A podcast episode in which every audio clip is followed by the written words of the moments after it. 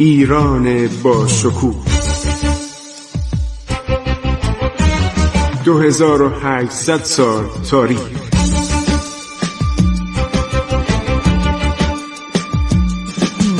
عبور از تاریخ.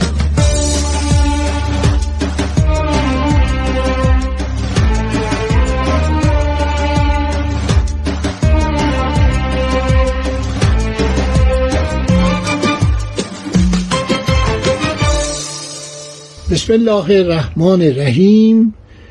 به نام خداوند بخشاینده مهربان. من خسرو معتزد هستم. به شما عرض سلام و احترام می کنم ادامه می دهیم برنامه عبور از تاریخ در اندر احوال شاتماس و دوران او که میشه در قرن شانزدهم عرض شود که میلادی. تقریبا قرن دهم هجری قمری.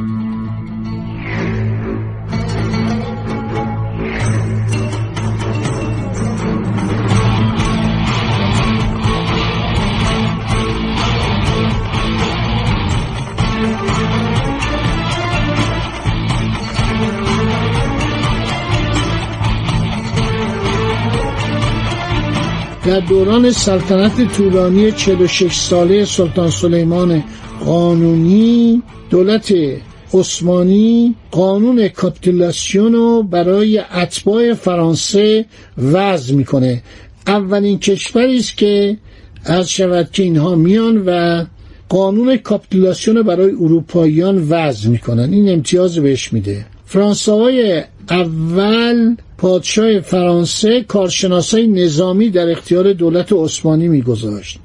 سلطان سلیمان و فرانسوای اول متحد هم بودند و سلیمان هم از متحدین ونیزی جدید خود در جنگ علیه هنگری یعنی مجارستان و تصرف بلگراد پایتخت سربستان و جزیره رودس بهره می گرفت هم از کمک های فرانسوای اول در جنگ با امپراتوری هابسبورگ اسپانیا و اتریش. بعدم که می‌دونید که وقتی خواستن شهرهای آذربایجان رو بمباران کنن نماینده دولت فرانسه سفیر فرانسه در قسطنطنیه میومد و راهنمایی می‌کرد. راهنمایی می‌کرد که شما چطور تیراندازی کنید که این شهر خوی مثلا یا مرند سقوط کنه. سلطان سلیمان یه نامه نوشته به شاه تماس. خیلی جالبه. تو نامه نوشته که اراده رفتن داریم. پاره بارگیل اسب و قاطر. به هر قیمتی است که به ما بدهید تا ما برویم. شاه چهار هزار اسب از برای ایشان فرستاد. ایشان کوچک کرده از میان به در رفتند و لشکر قزلباش می‌خواستند که از عقب ایشان بروند. شاه مانع شد و نگذاشت. نکته خیلی جالبا اینو آلمارای شاه تماس بند پنجم صفحه سی و پنج نوشته. میگه خواهش کرد. گفت تمنا می‌کنیم. لطف بفرمایید. اگر ممکنه به ما تعدادی اسب بدید. ما بارگیر می‌خوایم. اسبامون رو چطوری ببریم؟ کتابایی که درباره تاریخ صفوی است در این دوران احسن التواریخ حسن روملوه. بعد یک کتاب ترکی است به نام احسن التواریخ محمد فریدبک به زبان ترکی که علی ابن میرزا عبدالباقی مصطفی اصفهانی در سالهای 1124 1130 هجری قمری ترجمه کرده. تاریخ عباسی تعریف جلال الدین محمد یزدی کتاب تذکرت الملوک که مینورسکی در لندن اینو چاپ کرده حبیب السیر زیل تاریخ آلمارای عباسی روزت و صفاس تعریف محمد ابن خاوندشاه که متممش از رضا خان للباشی هدایته. اینا نکات جالبی هستش.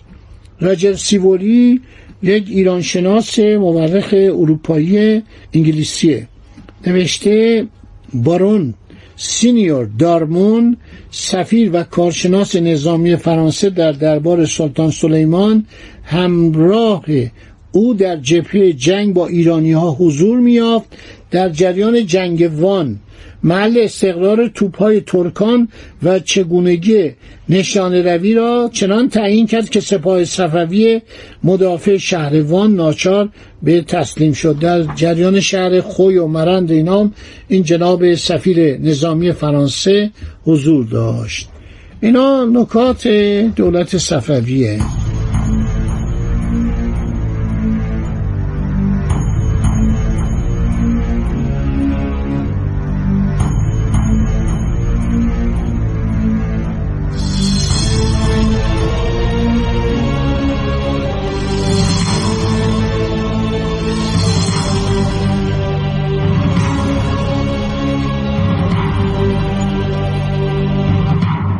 عرض شود که در برابر تعدیات دولت عثمانی دولت ایران در سال 1569 فرستاده ای رو از دربار ایوان مخوف به حضور پذیرفت. یه مذاکراتی شده بود به نام دولمت کارپیوویچ.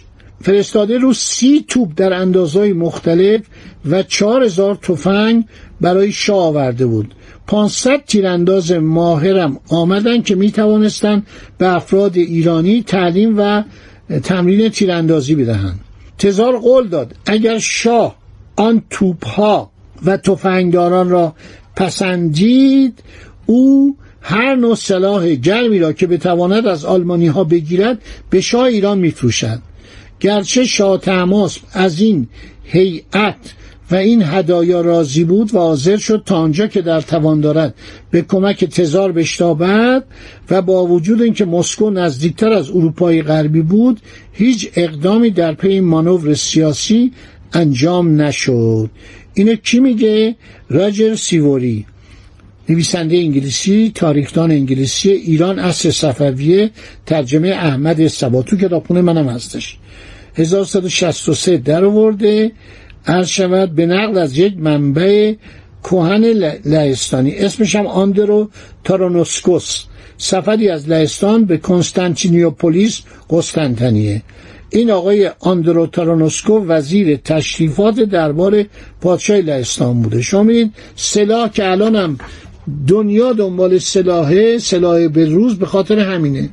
ما شکستایی که میخوردیم به خاطر این بود که نداشتیم. توپخانه نبود. و این کمک هایی که پرتغالی ها می‌کردن مثلا فکر کن چند تا می‌دادن. فکر کنید آوردن توپ از مثلا جزیره هرمز به بندر گامرون از اونجا از این دشت ها رد کردن. چهار تا پنج تا ده تا. روس هم که سی تا به ایران دادن و فروختن پولش هم گرفتن. بنابراین دولت ایران ناچار بود دنبال اختراعات جدید باشه.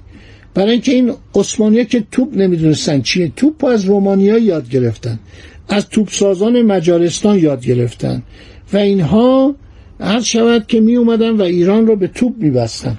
شهر تبریز رو واقعا به توپ بستن. چقدر کشتار شد چقدر مردم گریه کردن.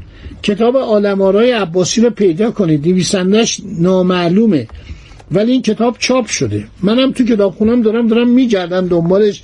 در اینجا دونه بدون این جنگا رو نوشته. خیلی هم قشنگ نوشته. یک نفر نقال ها. نقال قهوه خانه می‌رفته و ماجرای جنگ های پادشان صفوی رو به صورت نقالی تو قهوه خانه ها تو مجالس تو بازارها میخونده. و اینو کتابشو جمع کردن چاپ کردن. متاسفانه اسم این شخص بزرگ ما نمی‌دانیم.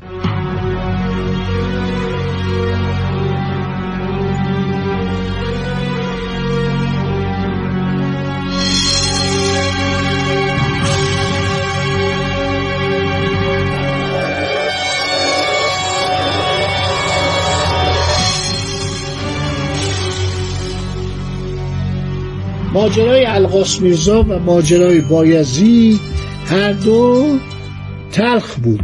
یعنی هم شاهزاده ایرانی دستگیر شد و در قله قهقه به مرگ مشکوکی مرد و هم پادشاه ایران شاهزاده عثمانی بایزید و که با زن و بچهاش به ایران پناهنده شده بود ناچار تحویل دولت عرض شود عثمانی داد.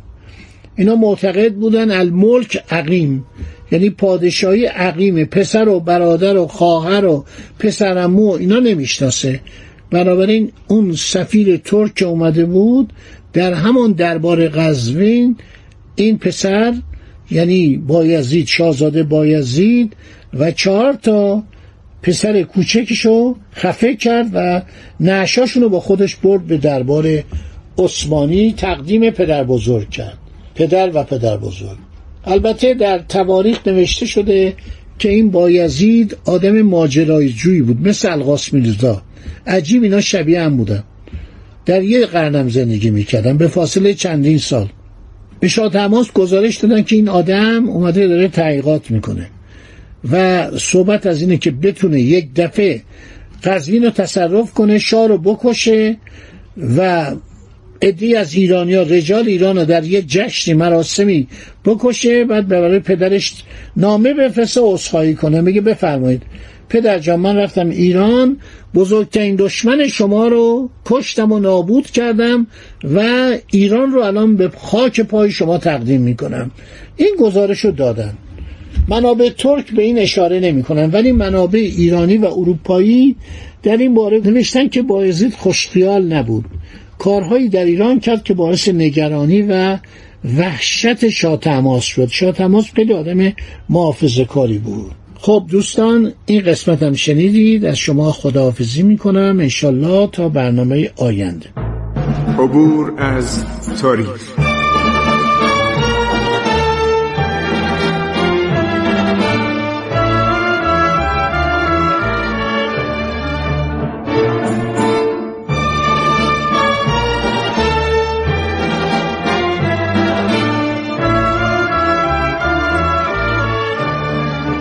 ایران با شکوه.